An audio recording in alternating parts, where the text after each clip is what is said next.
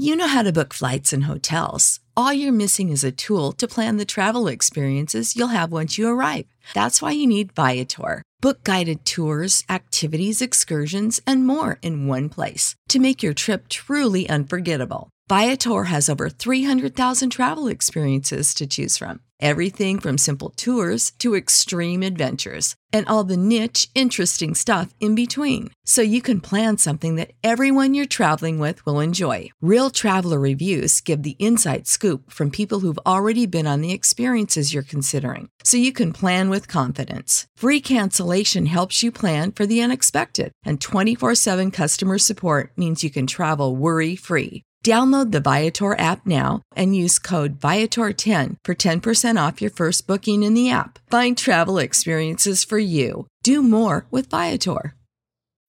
When you need mealtime inspiration, it's worth shopping Kroger, where you'll find over thirty thousand mouthwatering choices that excite your inner foodie. And no matter what tasty choice you make, you'll enjoy our everyday low prices, plus extra ways to save, like digital coupons worth over six hundred dollars each week. You can also save up to one dollar off per gallon at the pump with fuel points. More savings and more inspiring flavors make shopping Kroger worth it every time. Kroger, fresh for everyone. Fuel restrictions apply.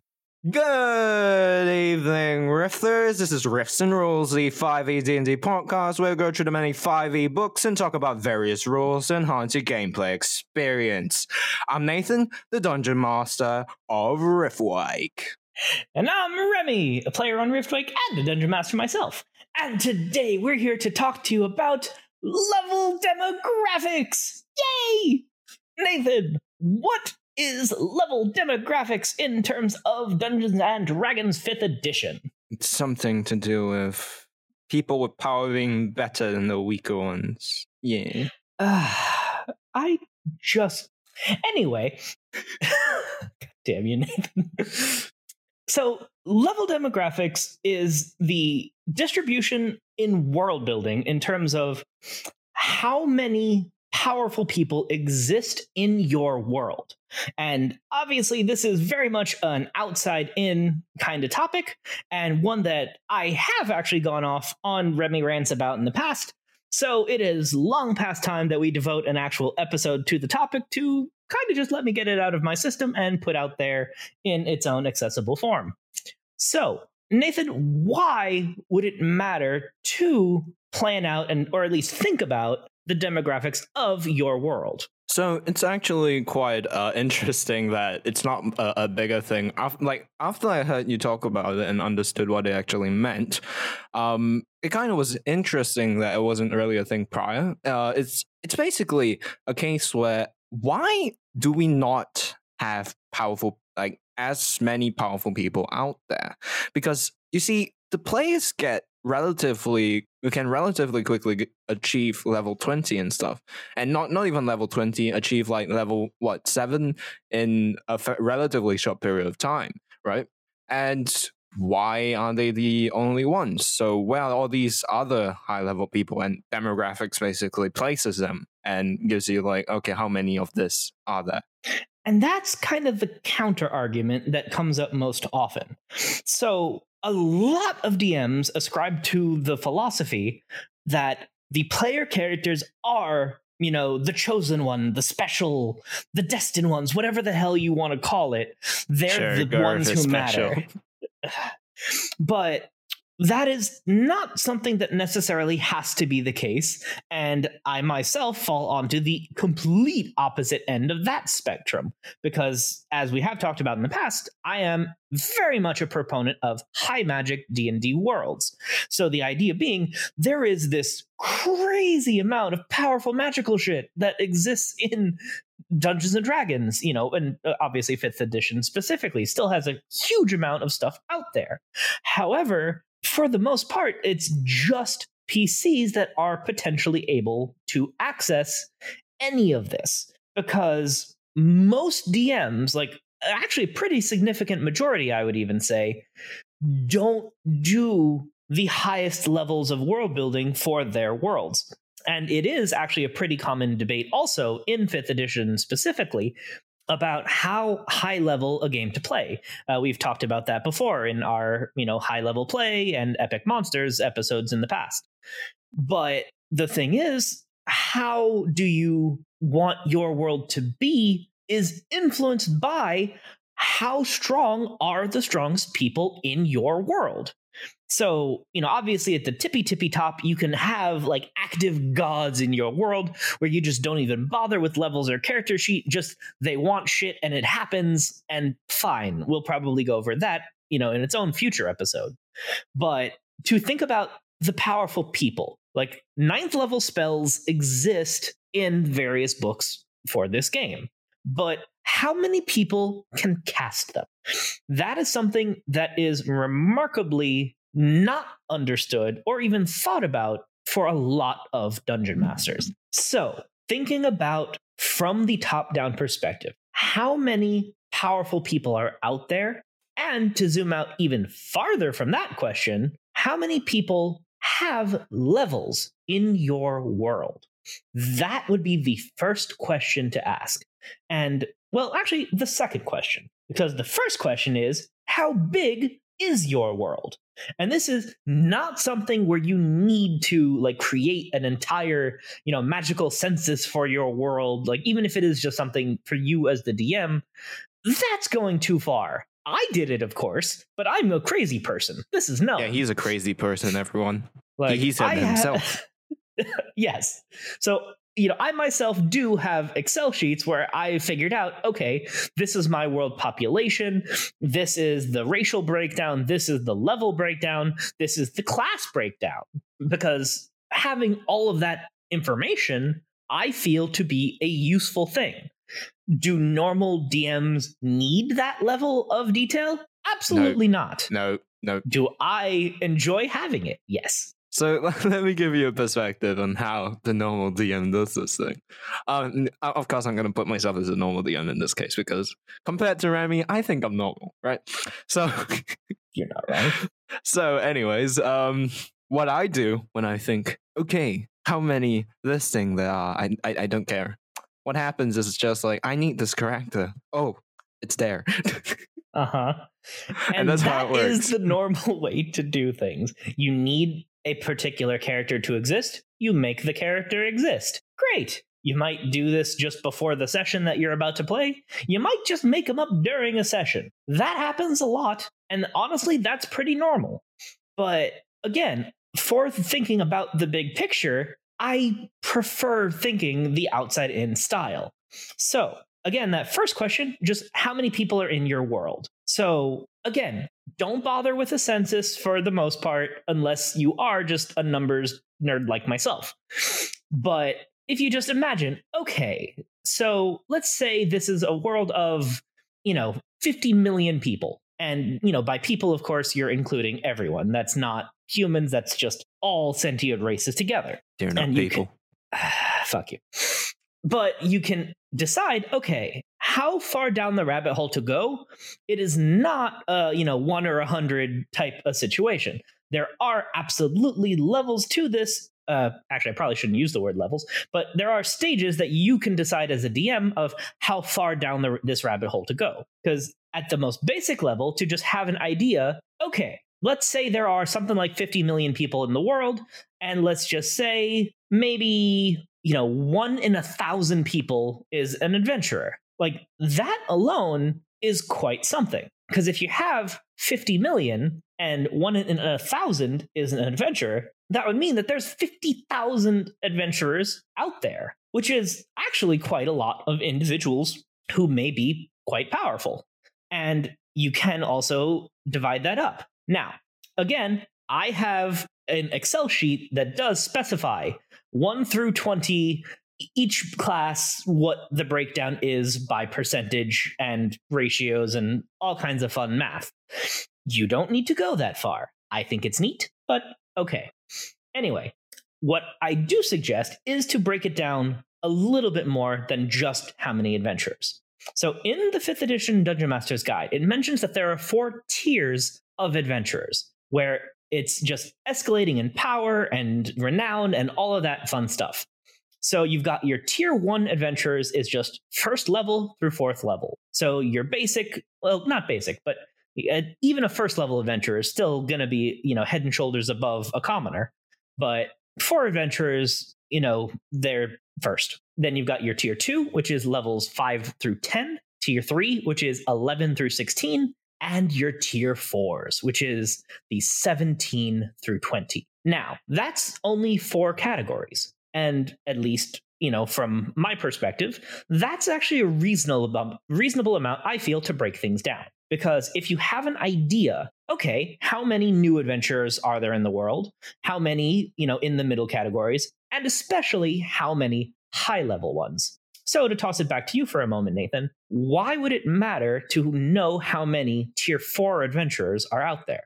First off, um, having more tier four uh, adventurers out there um, kind of affects the state of your world, but more importantly, it affects how um, consequences work against your players at certain moments. So, for example, if your players are pretty powerful themselves, it might not be possible for, you know, t- the typical guard or something of that sort to actually deal with them. So you might have this crack team um, of, you know, operators, uh, like like the level twenty wizards. They just go out killing these um, adventurers that go rogue, you know.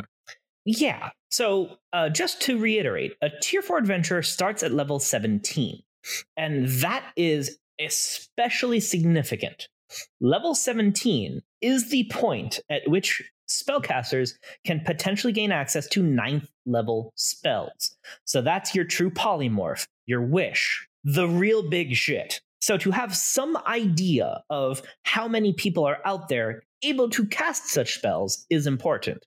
Uh, True Resurrection, also ninth level. So how many people can cast True Resurrection and Wish? That's a good thing to kind of have in the back of your head, because that's the kind of thing that can really change the way that a world works. And to be honest, it is fully within your rights as a D M to decide, I don't want the highest levels of magic to exist in my world.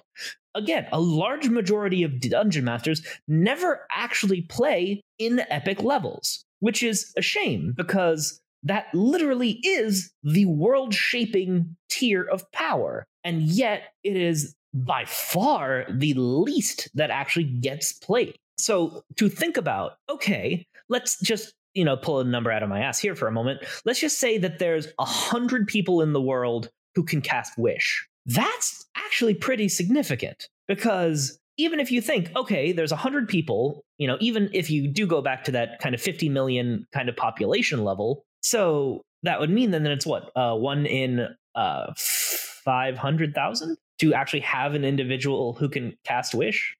So that's real rare if you think about it in terms of like statistics.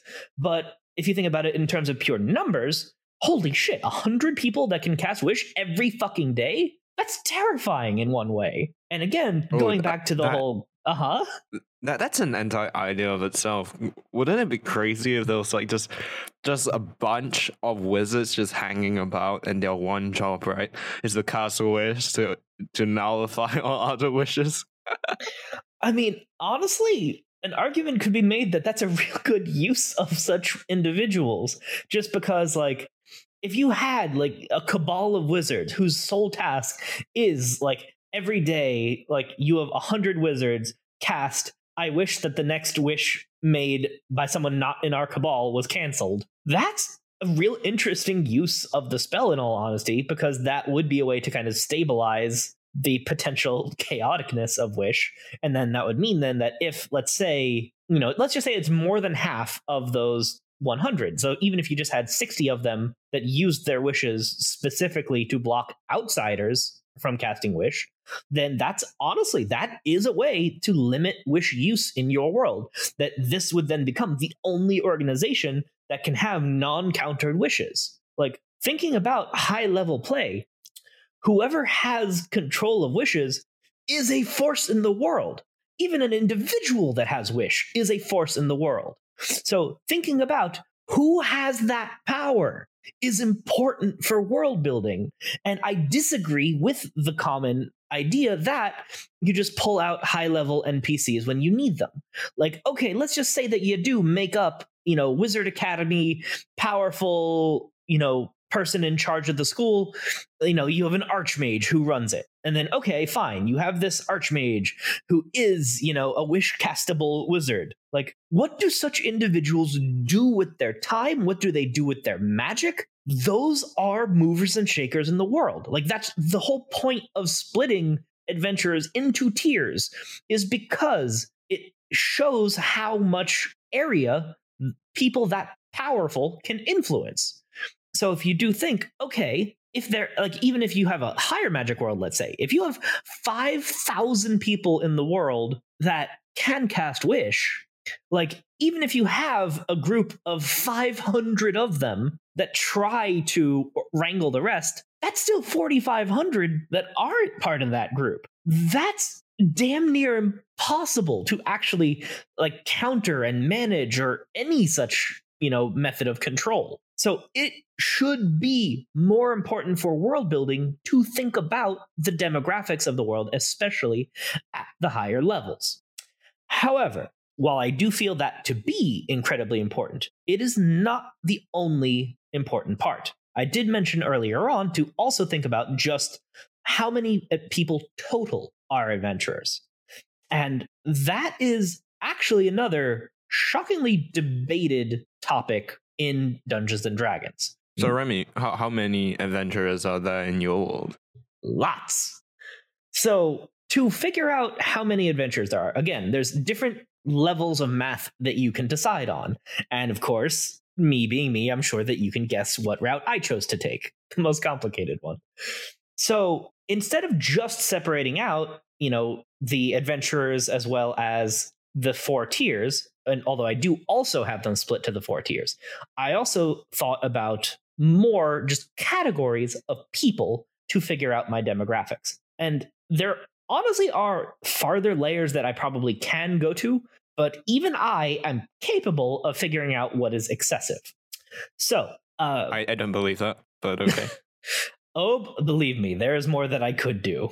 But again, there's only so much time and so many cells on an Excel sheet. I am not a master of Excel. I am intermediate at best. But anyway, so just for my own world, the way that I've divided things up is into, so I've got the whole, the world population first. Then I also have children, unskilled, mage rights, sidekicks, and then the four tiers, tier one, two, three, and four.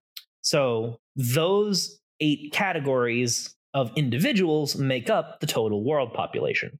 So something that a lot of people, well, some people think about, some don't, is the idea of, okay, a level one adventurer is far better trained than the average commoner, the average guard. Like, just a first level fighter is trained in all armor and weapons and shields, in addition to having powers. And in, in, in addition to that, the ability to spend hit dice to recover from injury.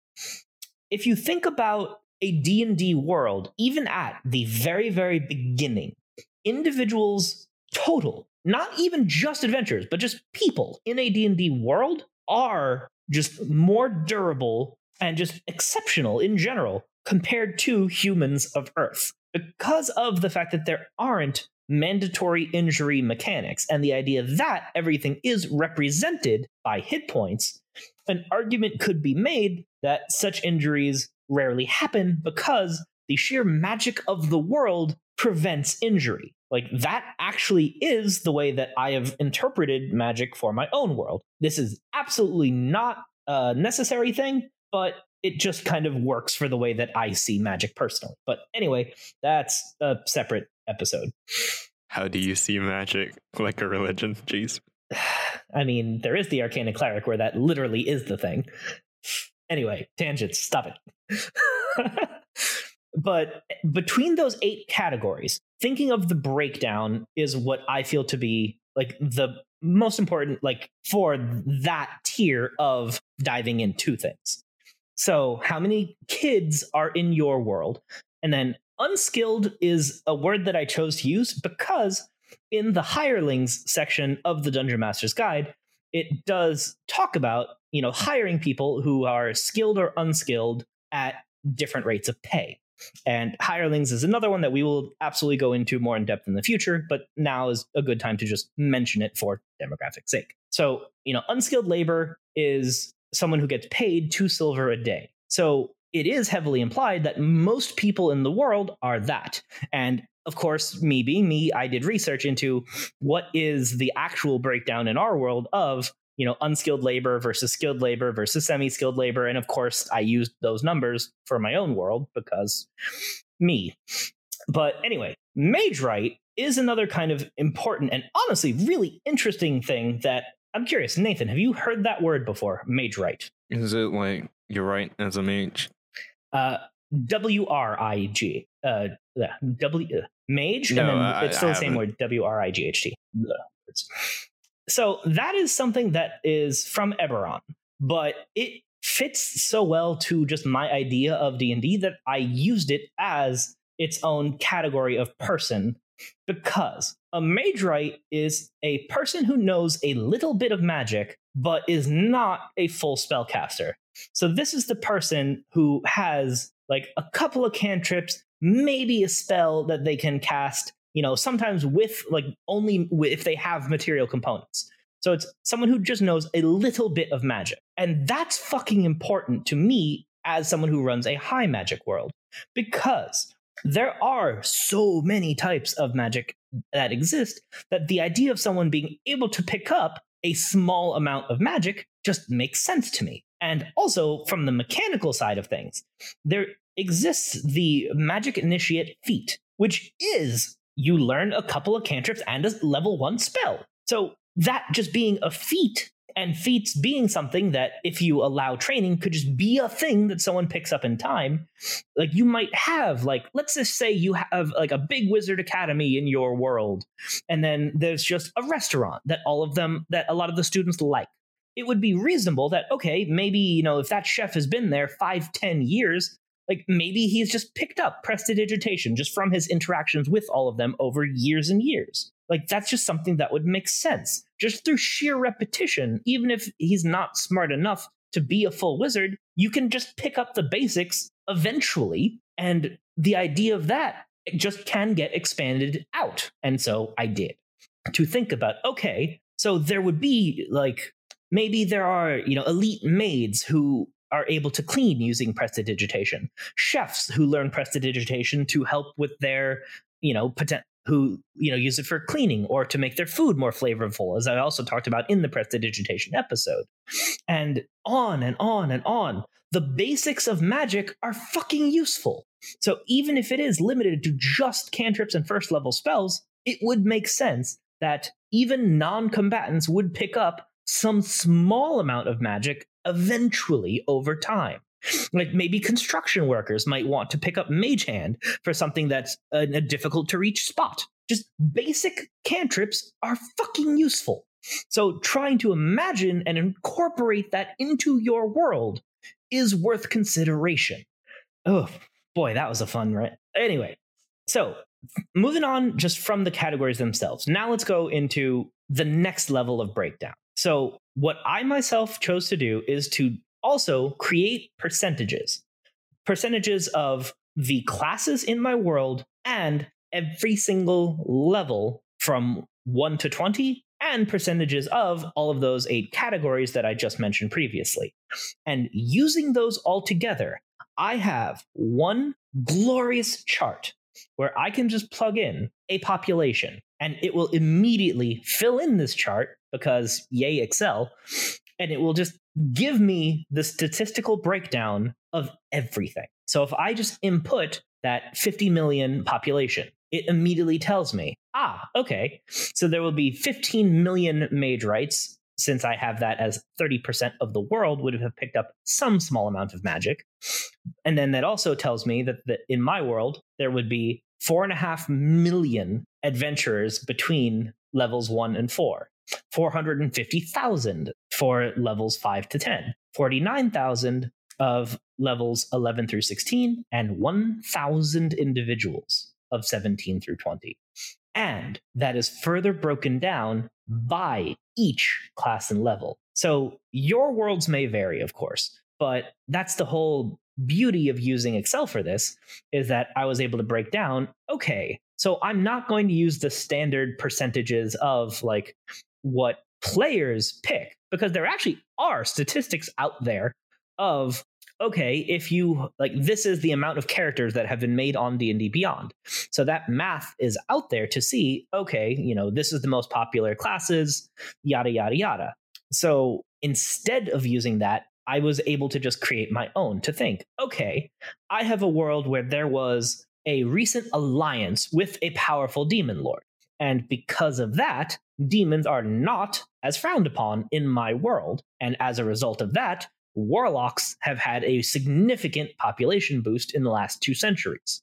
So there's a lot more warlocks in my world than is typical. You know, filthy on the other demons. Hand, hmm? Filthy demons. Yes, yes, Nathan, we all know your opinion on demons, including tieflings, you bastard. But again, that's the kind of thing that's worth thinking about, because it all does relate together to think, okay, so if there are going to be that amount of warlocks, then how many of those would be celestial warlocks? And then how many of them would be of higher level? Because celestial warlocks recharge their spell slots on a short rest, the benefit of being a warlock. So if you have high level celestial warlocks, those are powerful healers who can recharge on a short rest. That's amazing. So could you imagine like the draw in a town to try to convince such an individual to stay in a world where warlocks are far less stigmatized for the most part? To imagine a healer that could help individuals of your town far more often than a typical spellcaster, that is a massive, massive boon. So that can lead us on to another topic, which is retirement. How many active adventurers are out there, and how many retired adventurers are out there? This, again, if you want to do a lot of math, you can, or you can just choose not to, or you could just have an idea in your head. How many adventurers get to retire, and how many adventurers die? Because, you know, as you yourself, Nathan, prove, not all dungeon masters are fond of having a resurrection in their worlds. So if you consider the escalating danger of being an adventurer in a world with no resurrection, especially, how many of them just adventure, adventure, adventure until they die, and how many of them actually get to make the choice to stop? And how powerful are such individuals? So there is a lot of debate also among the D and D community about how how powerful level-wise should politically powerful individuals be. So case in point, Nathan, what level would you say like the most the most politically powerful kingdom's king should be? I mean, it kind of depends, doesn't it? Like, of course, the king would have a little bit of training from like when they were younger as a prince, like a bit of sword stuff, but I wouldn't say there would be anything more than like the first three or five levels, right? Um, unless it was their goal as like they're the kind of king that just goes out with the army and leads it in the front lines. Maybe. Or maybe the most powerful kingdom's king is that way because like they are the one who conquered that territory. And so they are just like a level twenty fighter who that just is their retirement because they just, well, they're level twenty. Good luck getting them to, get, you know, saying no to them. So how you choose to distribute the leveled individuals in your world is also a very important topic for thought,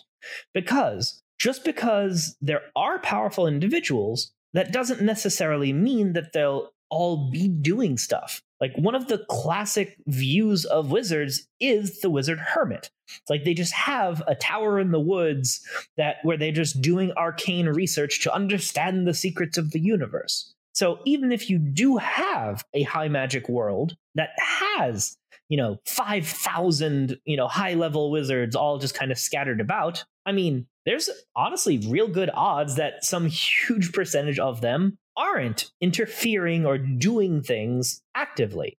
Like how many of them just are magically powerful and well studied, you know, immortal potentially, but just don't care about what's going on. And these are the things that you ought to think about when doing your world building, because there are so many things that can be influenced by the distribution of power.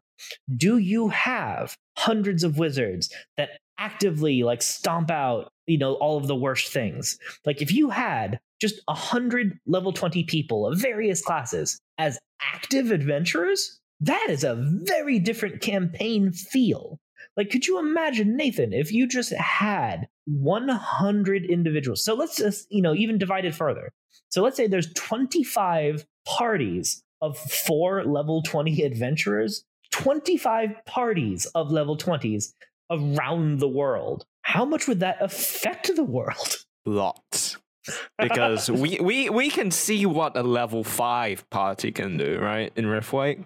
Imagine a, a whole bunch. Imagine not just level twenty for one party, but a whole bunch. And yeah, that that that's a lot of different events and stuff that just happen because of these people roaming about. Yeah, and like if you even do think about, you know, a war situation where you have a massive amount of people, you know, gathered against each other. If you had just like, even if you narrow it farther, let's just say ten individuals who could cast, you know, just a meteor swarm just down on the opposing army. That is a spell that can just get fired for a fucking mile away and just disintegrate into ash.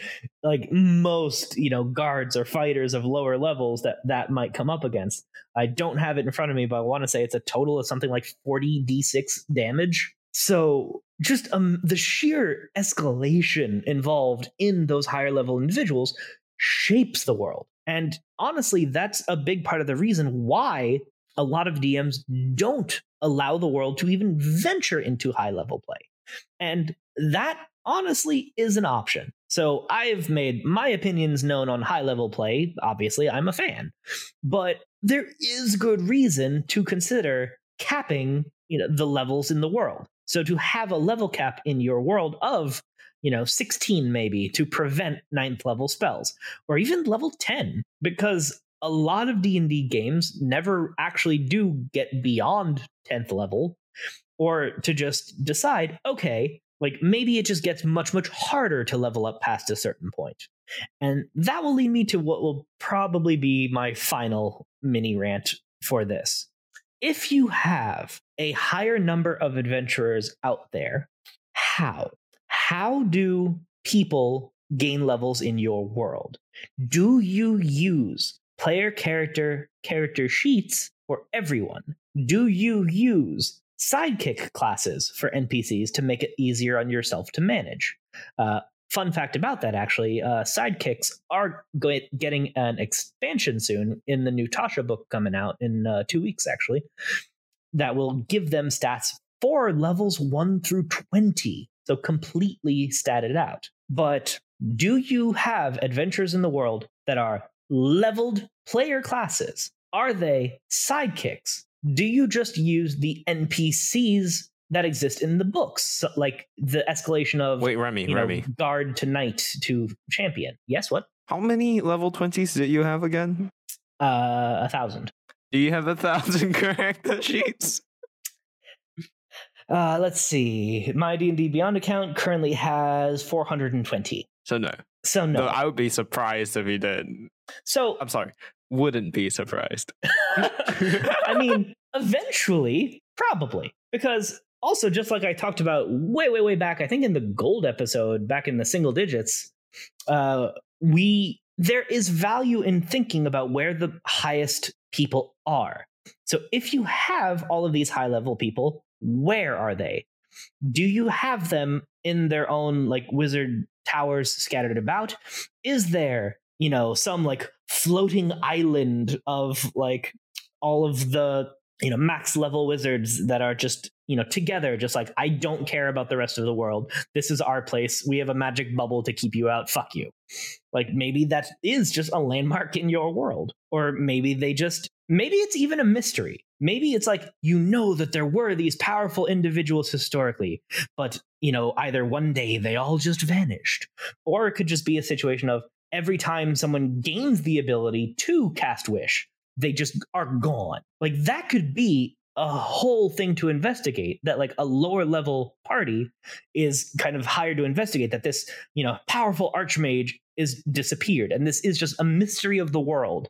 Like what happens? And like, that could be campaigns based around something like that. So like what happens to the high level people? They just vanish. But why? Is it like they get taken out by some like cabal of immortals who just have, you know, infinite clones to keep themselves alive and don't want the competition? Is it where eventually when you get that strong, you just leave and you just leave the material plane and go on to planar shenanigans elsewhere because there's just nothing to challenge you here anymore? Like there are, as I do so often love to say, an infinite number of ways that you could go about using such a plot hook. And that is absolutely something that you can use to just hand wave it away as not your problem. To just, yeah, there were powerful individuals, but they go away. And then to just think, okay, so the people that are left just have to deal with, you know, the issues that exist on your material plane. Also, another useful thing that I mentioned, if you do take the effort to make an Excel chart like I talked about earlier, besides thinking of it in terms of a world population, you could also use it for your cities. Because if you do just change the numbers down to, say, fifty thousand instead of fifty million, then that can give you the breakdown of how strong people are statistically likely to be. So that can give you an idea of how many clerics are in your world or in your city able to cast raise dead, how many wizards there might potentially be to, you know, defend the city, how many guards might have a couple of levels in fighter. So thinking about all of those things together is a good thing.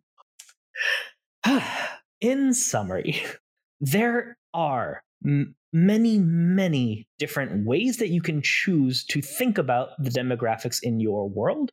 But even if you don't go quite as far down the rabbit hole as I myself have and enjoy, just a little bit of thought about the high-level people in your world, as well as the efforts needed for just the population to have so many adventurers, is worth thought to add depth to your world of how magic and everything influences everything else. Thanks for listening to this episode of Rifts and Rules. Please leave us a review and give us five stars on iTunes. Also support us on Patreon at patreon.com slash Riftwake podcast. Tiers start as low as a dollar, and even that much really helps us out. Supporters get benefits such as behind-the-scenes content, early access to episodes, access to the Patreon Discord, where we will chat with the cast, and even a shout-out on the show. Find us on social media on Twitter at Riftwake Podcast, on Facebook as Riftwake, or Reddit on the subreddit r slash Riftwake Podcast, and you can send us an email, Rifts and Rules at gmail dot com. That's riffs and the rules at gmail dot com. Thanks for listening. Shit, I forgot something. Uh, another useful thing is that you can also use Madrites to exemplify the people who are in training but not yet level one, because that is also an important thing to think about. The people who are not yet level one but are still worth counting in the world should be thought about. Okay. When you need mealtime inspiration, it's worth shopping Kroger, where you'll find over thirty thousand mouth-watering choices that excite your inner foodie. And no matter what tasty choice you make, you'll enjoy our everyday low prices, plus extra ways to save, like digital coupons worth over six hundred dollars each week. You can also save up to one dollar off per gallon at the pump with fuel points. More savings and more inspiring flavors make shopping Kroger worth it every time. Kroger, fresh for everyone. Fuel restrictions apply.